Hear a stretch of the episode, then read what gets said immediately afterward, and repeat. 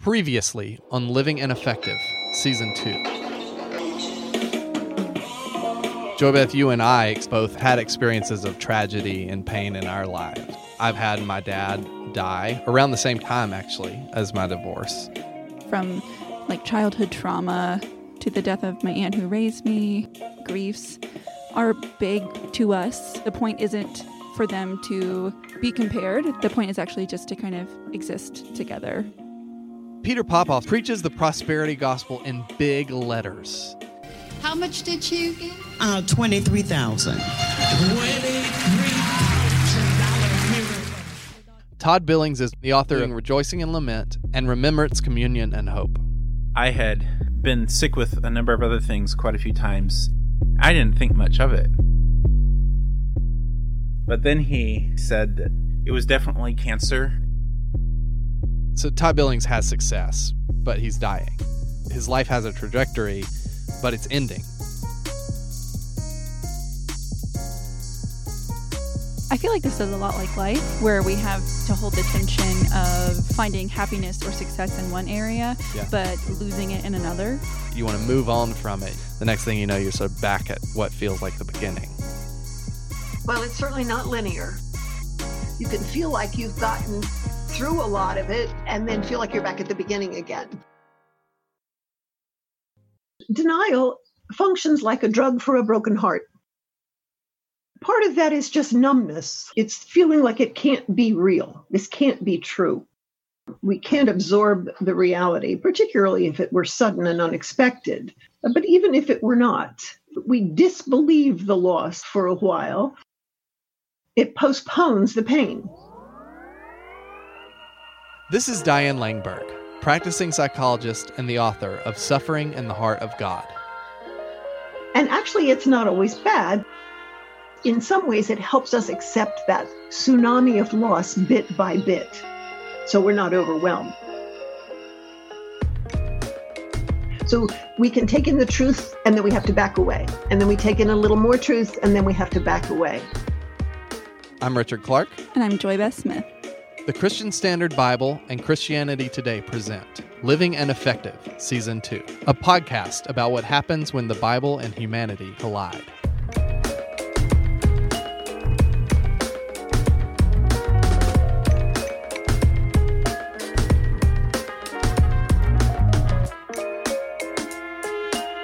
The place where you get some of these things so well expressed are in the lament psalms.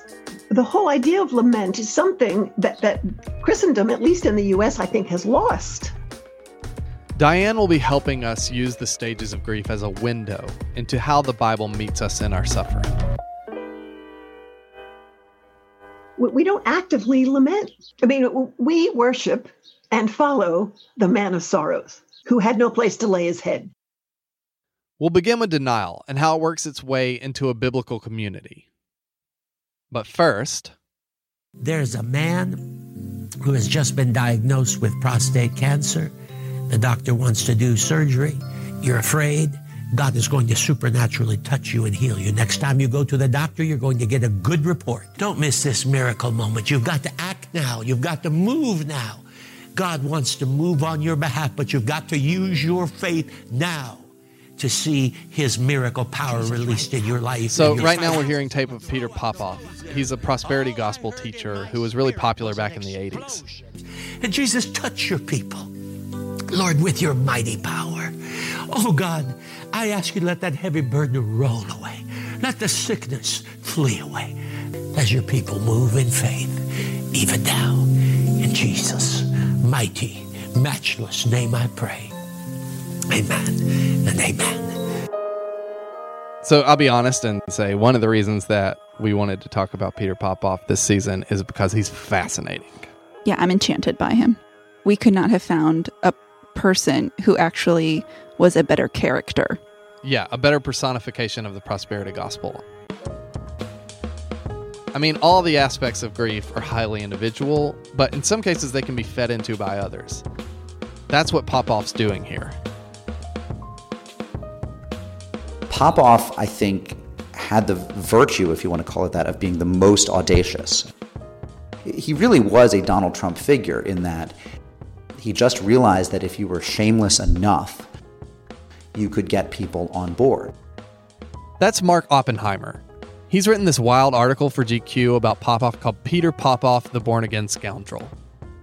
The image we have from Hollywood of the faith healing preacher who's incredibly over the top, who puts his hands on you and starts, you know, screaming in tongues, the glossolalia, and then shoves you backward violently, takes your cane or your crutches and breaks them over his knee and says, The devil be out of you. And that's Popoff gave us that image. He's going to touch your body. You're not going to need to walk on a cane any longer. Popoff's ministry has two fronts. One is on TV, where he peddles his miracle spring water. The other is on the road, where he's doing the come on down style healing heard in this clip. Can I just throw it up on the stage? Yes, yes. She said, It's all right. This just. Oh, there she goes. Come on, you can walk. You can walk. Come on out. That is not what Jim Bakker's faith healing looked like. I mean, Popoff was the down rent, tent revival, rural preacher par excellence, and his victims of his fraud were not exclusively, but the most gullible and most helpless. Um, but those, of course, are the people with the greatest need to believe sometimes. Guess how much money she got after you prayed with her and you sent her the miracle spring water? Crowd testimonials are a common feature on old Popoff broadcasts. How much did you get? Uh, 23,000. He was always a complete dissembler and liar, and it's amazing how many people he took in. So his father, so he says, was a uh, was a Pentecostal faith healer as well. I, I, I take everything Popoff told me, even the things I've been able to confirm, sort of. I take with a big grain of salt. He kind of was the the MacGyver or the James Bond of televangelists, which is he would go anywhere, he would travel anywhere, he would do anything to get the gospel to people who didn't have it. In the 60s and 70s, he was a tent revival preacher, working his way up, doing the faith healing thing. He also claimed to do these stunts like dropping Bibles um, off the coast of Turkey um, so that they could find their way to heathens, you know, heathen Muslims. He also said he had smuggled thousands of Bibles into China. And people believed this. You know, for example, in 1982, the Associated Press said that Popoff had used helium balloons to deliver Bibles and pamphlets uh, from Finland into the Soviet Union. Um, so this, that's the AP believing him. He had a TV show, and he was buying cable time, and he was appearing on Christian networks. And uh, so he also rode that wave that Jimmy Swaggart and, and Jim Bakker and the others were also riding in the 1980s. Praise God. Thank you, Jesus. I told you, God burned it out of there. Supernatural. I think Popoff's fans were a specific kind of Christian, real Bible reading fundamentalists who were turning to Popoff to interpret verses because they had no other interpretive framework. That is to say, they weren't interested in theology and they weren't um, influenced by a particular denominational reading of the scriptures. They weren't, you know, they didn't know what Calvin would have taught them about that because they came out of a Reformed tradition, right? Or they didn't have a kind of Catholic catechetical sense of how to of how the Christian message should be read in their lives, right? So Popoff was their exegete, was their interpreter. A lot of these people giving money they could ill afford to give. These were people who were living paycheck to paycheck. These are people who explicitly um, are in great debt. I mean, Popoff targets people who are in negative cash flow situations, right? And because he's always one of the things he promises is that, that people's debt can be cleared. He never explicitly says, if you give to me, your debt will be cleared. I mean, he's, he's very careful about staying on one side of the law, but the implication is clearly that people who are desperately poor can get back to zero, scratch their way back to zero by taking some of their social security check or disability check and giving it to him. People who have put their faith in these irrational, quixotic measures, it's easy to dismiss them, and I too, I too often dismiss them as stupid or gullible or simpletons. But often they're just very, very desperate. And um, it's not the case that wealthier societies don't succumb to these charlatans who play play on the irrational, but I don't think they succumb to them as much or quite as badly. You know, so long as we have a country where we have so many uninsured people for whom going to the doctor can mean financial ruin, that can only be good for Peter Popoff's bottom line. He's a doctor of last resort for people who don't have access to medical treatment. All I heard in my spirit was an explosion, and the Lord said, Big! Woo! And then I heard big miracles, big breakthroughs, big and that's what God has for you big miracles, big breakthroughs. Big Popoff is what psychologists call well defended. A well defended person is someone on whom therapy is very difficult because they simply won't do the work of introspection. Whom have I hurt? Who's hurt me? What are my struggles? What are my pains? How am I broken? What are the things I'm still failing at after all these years? You know, that kind of vulnerability is terrifying.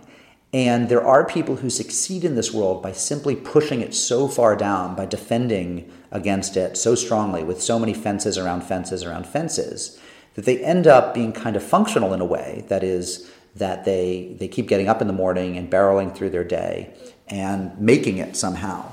But at the cost of having no, of having no authenticity or empathy.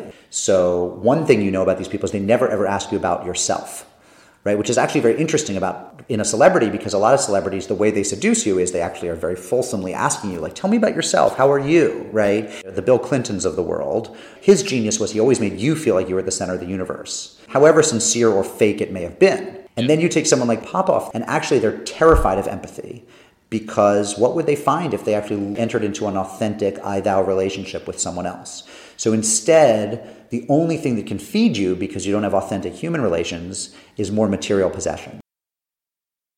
He lives in this gated community in California. It's very hard to get in, and I ended up um, just, and I scaled some fences and ended up in this sort of, at one point behind some razor wire, and I kind of found another way around to that, and I scaled another fence, and finally I got inside the community, and then I walked around a bunch of cul-de-sacs and eventually found myself outside the gate to his house.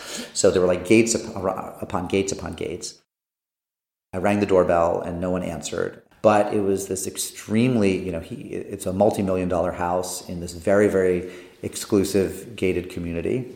And, you know, he's, he's nearly impossible to find. And then his office, which is in out by Claremont, which is kind of in the California inland desert, similarly, cameras everywhere, blackened windows, security guards, to the point where if you come and park in his parking lot and just kind of idle your engine and start taking some notes, as I did before I went up to knock on the door, the security guard comes out and knocks on your window and says, What are you doing here? So I think it's clear through Popoff's ministry that we can see that denial has a tendency to isolate and it creates this whole crazy alternative narrative where we feel the need to protect ourselves. So how do you how do you see your denial isolating you? Yeah, I think I will go weeks without talking um, in depth about my real concerns. I think I'm exhausted by them. You have a tendency to stuff it down and to kind of pack it away to to go home to act like your day was fine numb to, out numb out that's what i do oftentimes is i will like I will like I need to rest, I need to relax, I need to unplug, but by unplug I just mean from like work and stuff. Uh-huh. And and so I'll like watch a lot of TV or I'll uh, read a book. I think it's those automatic things that tend to isolate me because it's like I don't want to be burdened with the responsibility of articulating with those closest to me what is happening to me and why I feel the way I do. Yeah, your autopilot is what mm-hmm. gets you in trouble. Right. And some people are on autopilot and they're watching TV late at night and they see someone like Popoff. I don't think so. No? I think that the autopilot is a luxury mm. and almost a result of privilege in a way. Mm-hmm. Um, like you can go home and video game and that feeds the denial you Right. know you can go home and wife and kids and just turn it off and that feeds the denial Yeah. and, and it's a way to to self-soothe Yep. um but some people aren't afforded those privileges Mm-hmm. And so they have to kind of find other ways to enter into denial.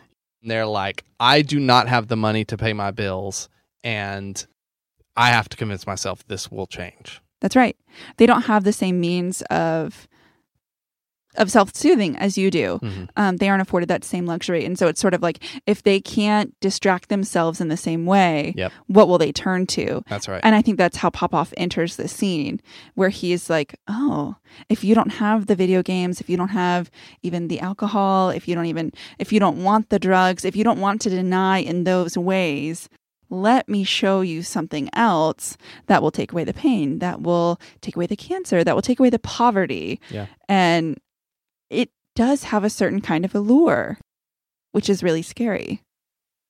Two weeks ago, I got $8,600 in paid mortgage on. and I send for the Miracle Spring Water and I use it. And by the time I go to the doctor to do the surgery, it was gone. People who are looking for a prophet, I mean, the prophet is going to seem outlandish, right? This is true of biblical prophets. It's true of people who decide that an authoritarian strongman in politics is their prophet. It's, it's seldom someone who's really laid back and chill and subtle. Here's Mark Oppenheimer again.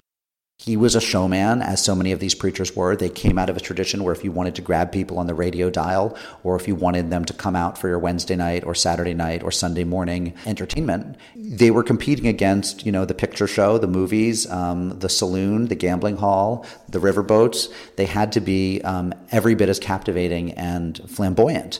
And, you know, Popoff was utterly willing to be that captivating and flamboyant. And of course, one of the ironies of the prosperity gospel is that when part of your flamboyance is that you yourself are dressed in super expensive clothes and drive super flashy cars and take super fancy vacations, people see it not as evidence of your perfidy, but as evidence that you're successful, that you've been touched by God. The bigger your mansion is, the more people believe that you earned it.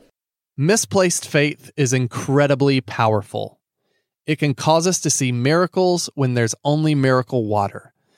It can lead us to help build mansions for men like Peter Popoff.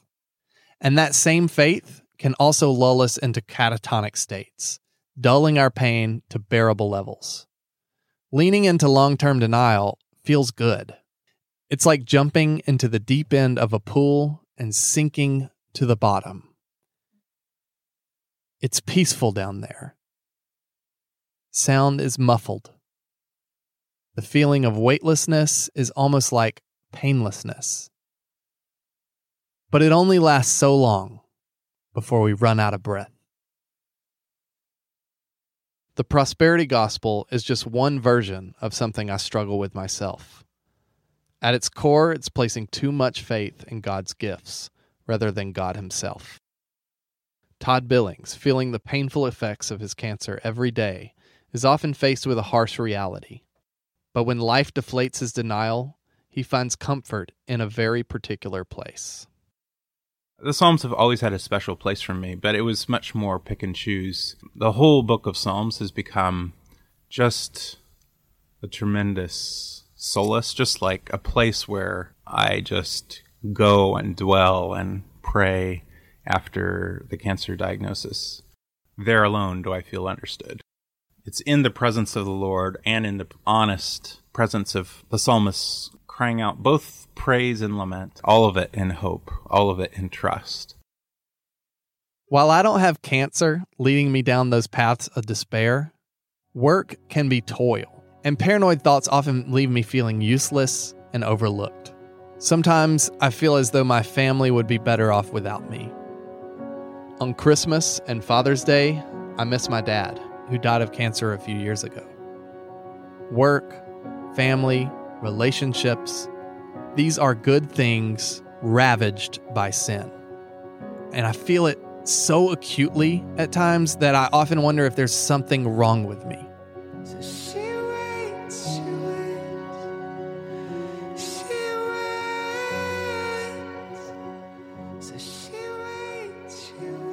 Scripture is wider and deeper than a lot of people assume when it comes to questions of um, suffering and prosperity and this nexus of questions and even death and dying. Yeah. Some of the reason death and dying is is is an important question for when we consider our kind of latent prosperity gospels Mhm. is because it's kind of the Achilles heel of any prosperity gospel, whether it's a whether it's a light form that um, is held by someone who would not at all want to be associated with a health and wealth preacher, or Right. whether it's a hardcore form. Dying and death is it, it tends to be where these issues come up. That's especially true for Costi Hinn, who's been on a journey from one extreme to another when it comes to accepting the reality of our broken world. I've often described our family dynamic in that ministry world as a hybrid between the royal family and the mafia. Add in the celebrity rock star flying by the seat of your pants attitude, and that would be how we lived and we did it. I'm not sure if you recognize that last name, but it's kind of a big deal among a certain sect of Christians. Costi's family played a vital role in the rise of the prosperity gospel across the US and Canada, a belief that God always wants us to have good health and financial success, and that it's up to us to claim it. For years, he toured with Benny Hinn's Miracle Crusades. I'd see Hinn on TBN all the time growing up when I was flipping through the TV channels. Here's one of the many clips you can find of his healing bonanzas on YouTube. How long have you had the hearing aids on? For three years. Hinn's brand of showmanship is more subdued than Popoff's, but he still puts on a show, whispering dramatically to demonstrate a claim of restored healing. Yes. Can you hear me now? Yes. Can you hear me now? Yes. Can you hear me now? Yes. Can you hear me now? Yes. Yes. This is Costi Hinn. I became this heir apparent of their anointed mantle. Everybody was always prophesying over me as a young man that I'm going to be the next great faith healer. You had this wealth of resources at your disposal. We would travel the world, living in mansions, driving, you know, Beamers, Benzes, and Bentleys, and everything else under the sun, flying on private planes, packing out stadiums and preaching a gospel that is Jesus died to save you. Yeah, but he didn't just save you from sin or from hell or to give you this new life in him. What all that unlocks is everything that you really want, which is comfort, wealth, ease. You're going to get job promotions. You're going to have this wonderful time living life. And really, living on earth is kind of just a taste of heaven. So, John 10 10, you know, the devil or the thief comes to steal, kill, and destroy, but I have come that you may have life and have it more abundantly. That's kind of heaven, but it's the abundant life now. So you're getting your heavenly banker, and he's going to unleash and dispense like an ATM money, healing, and blessings, and nothing in your life is ever going to be the same. It'll all be better. There'll be no challenges.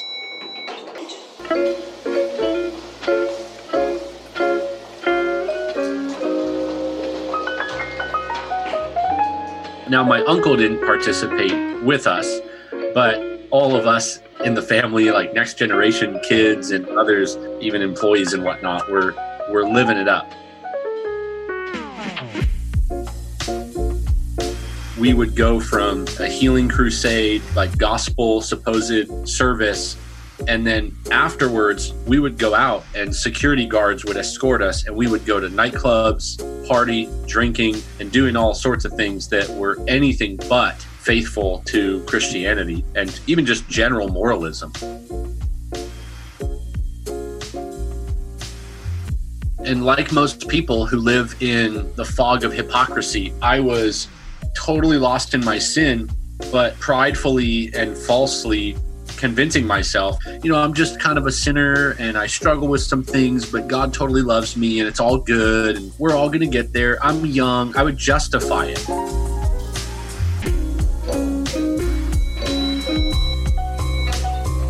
I'm at a church and the pastor assigns me, the passage was John 5, 1 through 17. It's the healing at the pool of Bethesda. In the passage, I begin to observe Jesus healed one man out of a multitude. Jesus healed the man immediately, and Jesus healed the man who didn't even know who he was. Well, as I'm reading through this, all three of those things really mess with my theology. And we had for years, we'd always promised God's going to heal everybody. It's always God's will to heal. Um, if people are sick, it's their fault. They just don't have enough faith. They haven't given an offering, or they're not going to the right anointed man's. You had the music, you had the fanfare, you had the offering, you had the stories, you had the man in the white suit, or the special songs you sang. This whole song and dance to get people healed. And we used to always talk about the atmosphere of healing. You need to get around the atmosphere of healing. And I'm thinking, Jesus just went around and said, Be healed. Hmm. It was real healing power, it wasn't some show. So I grab a commentary that my pastor had given me, and MacArthur writes in there the cruelest lie of faith healers today is that people who fail to get healed are guilty of unbelief or negative confession or they didn't give an offering or what have you. Jesus is a sovereign healer. He heals according to his will. He's a sovereign Lord. And here is a moment where he compassionately and lovingly heals this man out of his own sovereign choice. And I thought, you gotta be kidding me. I began to cry as I studied. It hit me like a ton of bricks. It was like all the questions I ever had were little cracks in the dam, so to speak, of my theology. This one blew the thing wide open. I told the Lord I'm sorry for all the things I ever said, taught, and participated in. I repented of my sin. I said I vow to preach the true gospel. I'm going to study. I'm going to learn the truth about scripture. And I want to tell people the truth, no matter what that means. The prosperity gospel is at its core, it's pride, it's greed, it's a lust for power. It's all the things that God, through the true gospel, calls his people out from and says, No more of that. Turn away from that. Turn to me. We didn't need to spend six episodes on why the prosperity gospel doesn't work. The whole thing kind of falls apart when you start picking at it. God promises us so much more than health and wealth. And to turn those promises into currency for a promotion at work or a sweet parking spot, even an encouraging medical scan result, is really just to warp that hope into something less satisfying. But just understanding why that appeal is rooted in something shallow doesn't mean we're immune to it. Not too long after Costi stepped away from that ministry, he found his desire to trust God, even in the broken moments of his life, challenged in one of the most unthinkable ways possible. We have a one year old. Our, our, our son Timothy will turn one in just a few days, and he's been diagnosed with a rare form of cancer. And do I really want? You think that's what I want? I'm going, mm. yeah, God, give give my one year old guy a, a nice, you know, journey with cancer, so I can be more spiritual. Nobody wants these things.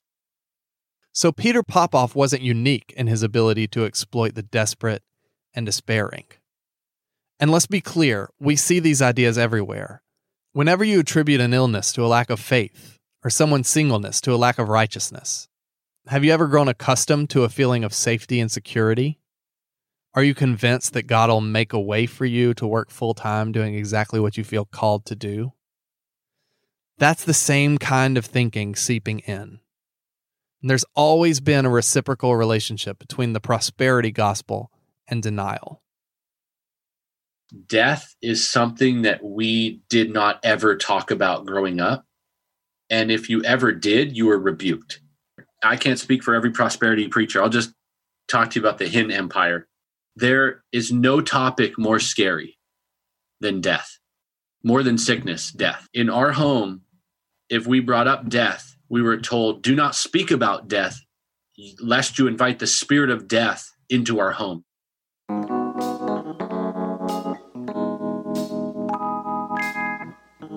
So, we've seen some of the really grim ways that denial can function through a prism of prosperity teaching. But I did want Diane Langberg to help me understand what she meant when she said that denial's not always bad. Do you think that Jesus experienced denial in some way? Well, no, because he's truth. He never left the truth.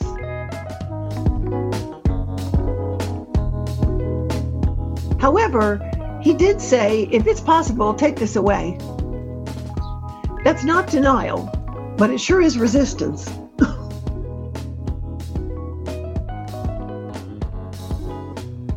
So resistance is part of denial then. Yes.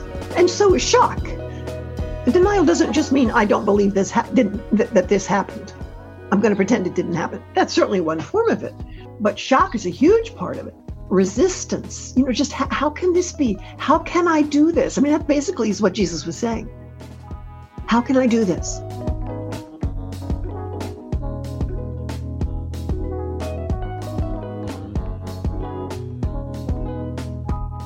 When we were in the planning stages for this uh, podcast, we were sort of exploring the question of whether there was healthy versions of each one of these um, stages, and then we got to denial.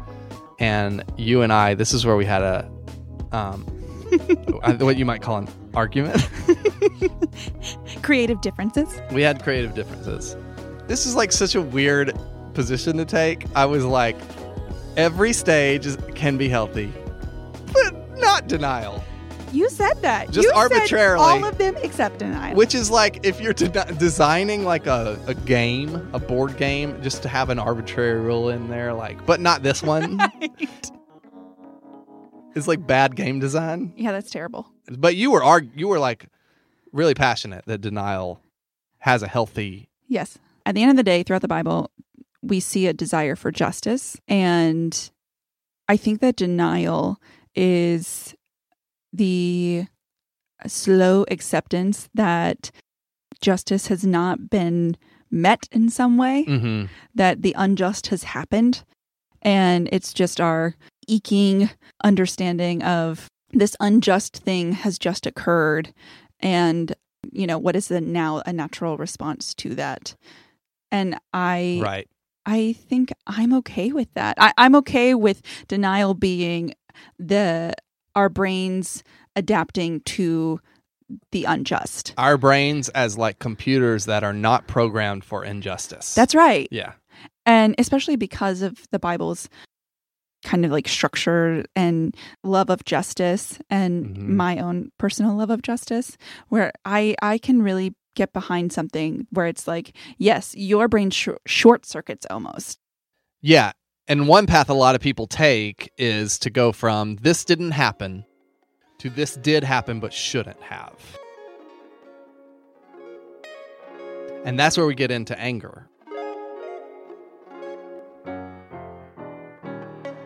Here's Todd Billings.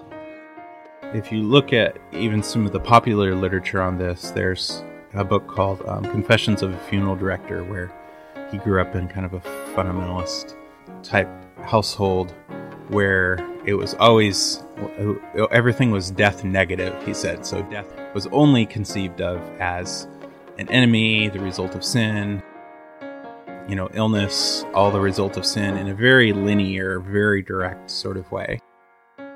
And then he moves to a more progressive direction, which for him is a death positive narrative. You know, death is just part of being human, it's completely natural, it's just part of, you know, God's created intent. Some of what I've found as I've engaged scripture with this is that we have what you might call death negative and death positive narratives within scripture. There is a sense in which especially in the Augustinian tradition, which draws upon scripture for support, that death is death is just irrational. Like it's not God's intention. It's a result of the fall. It's the last enemy to be destroyed. Mm-hmm.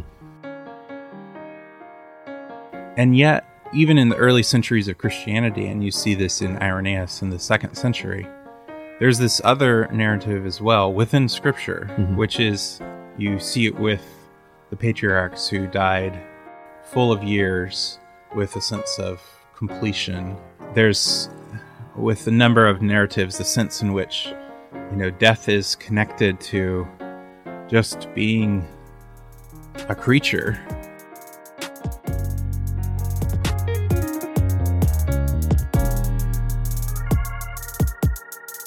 Where Todd has drawn deeper into grief and acceptance, Peter Popoff has burrowed into denial, making a career off the idea that those who were most faithful would be exempt from life's troubles.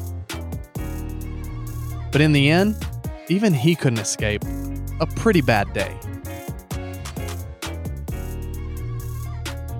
In 1986, um, a group of people, including the magician James Randi, a small but notable group of magicians who use their own understanding of how people can be deceived, because they learned it for their own magic, to expose people who they think are using uh, deception in cruel rather than entertaining ways. Within the magical community, there's a concept of ethics, which is that you shouldn't ever lead people to believe that you're actually that you actually have metaphysical powers. Like they should know that they're being deceived by human sleight of hand, and that's what makes it so amazing is that it's a human being who's mastered card manipulation or pulling rabbits from hats or or optical illusions in a way to deceive them. And that's ethical. They're paying to be tricked pleasurably. And James Randi is kind of the king of this school of, of magical debunkers. So he likes debunking those who claim that their powers come from God. And he took a radio scanner to a Peter Popoff revival, and the scanner pretty quickly picked up on, on Popoff's wife, Liz, feeding him names and illnesses of people in the audience. And Popoff had an earpiece, and he would hear Liz say something.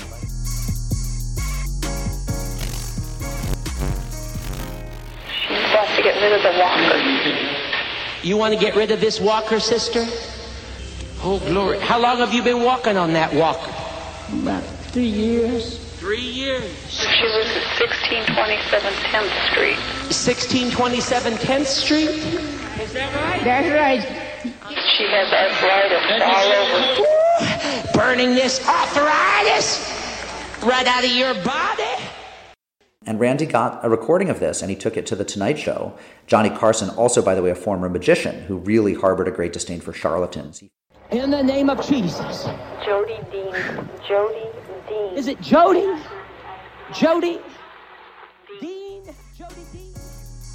And Johnny Carson played the tape and it made national news, and all of a sudden, Popoff's money dried up for a while. And in 1987, Popoff had to file for bankruptcy.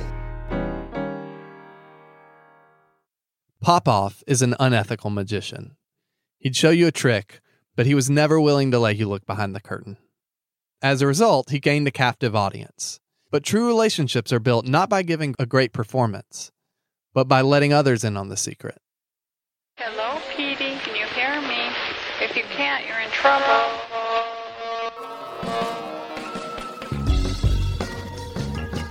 Living and Effective is a collaboration between CT Creative Studio and the Christian Standard Bible. All of season two is available now at livingandeffective.com and wherever you get your podcasts. Please rate and review us on Apple Podcasts. Living and Effective is hosted by me, Richard Clark. It's written and produced by me, my co hosts Joy Beth Smith, and Cray Allred. Additional writing by Nick Reinerson, Michael Wojcik, and Nick Thompson. Music from Yawns, Sweeps, and the Grey Havens. Audio from the television program Peter Popoff, Miracle Ministry. Audio recorded by James Randi. And audio from a television broadcast of a Benny Hinn Ministries event was used in this episode.